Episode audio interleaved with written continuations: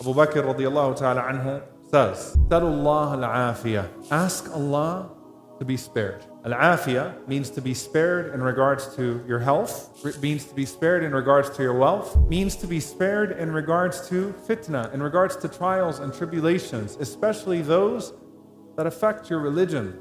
Because those are the worst trials. And that's why the Prophet ﷺ told Al-Abbas ta'ala anhu when he asked the Prophet ﷺ for a comprehensive dua, he said, ask Allah for al-afiyah fi dunya wal akhirah. Ask Allah to spare you, to protect you, to grant you safety in this life and in the next, to spare you. So Abu Bakr radiallahu anhu seeing what is happening to this ummah of the Prophet after the anchor is gone. He's saying, Salullah al-afiyah.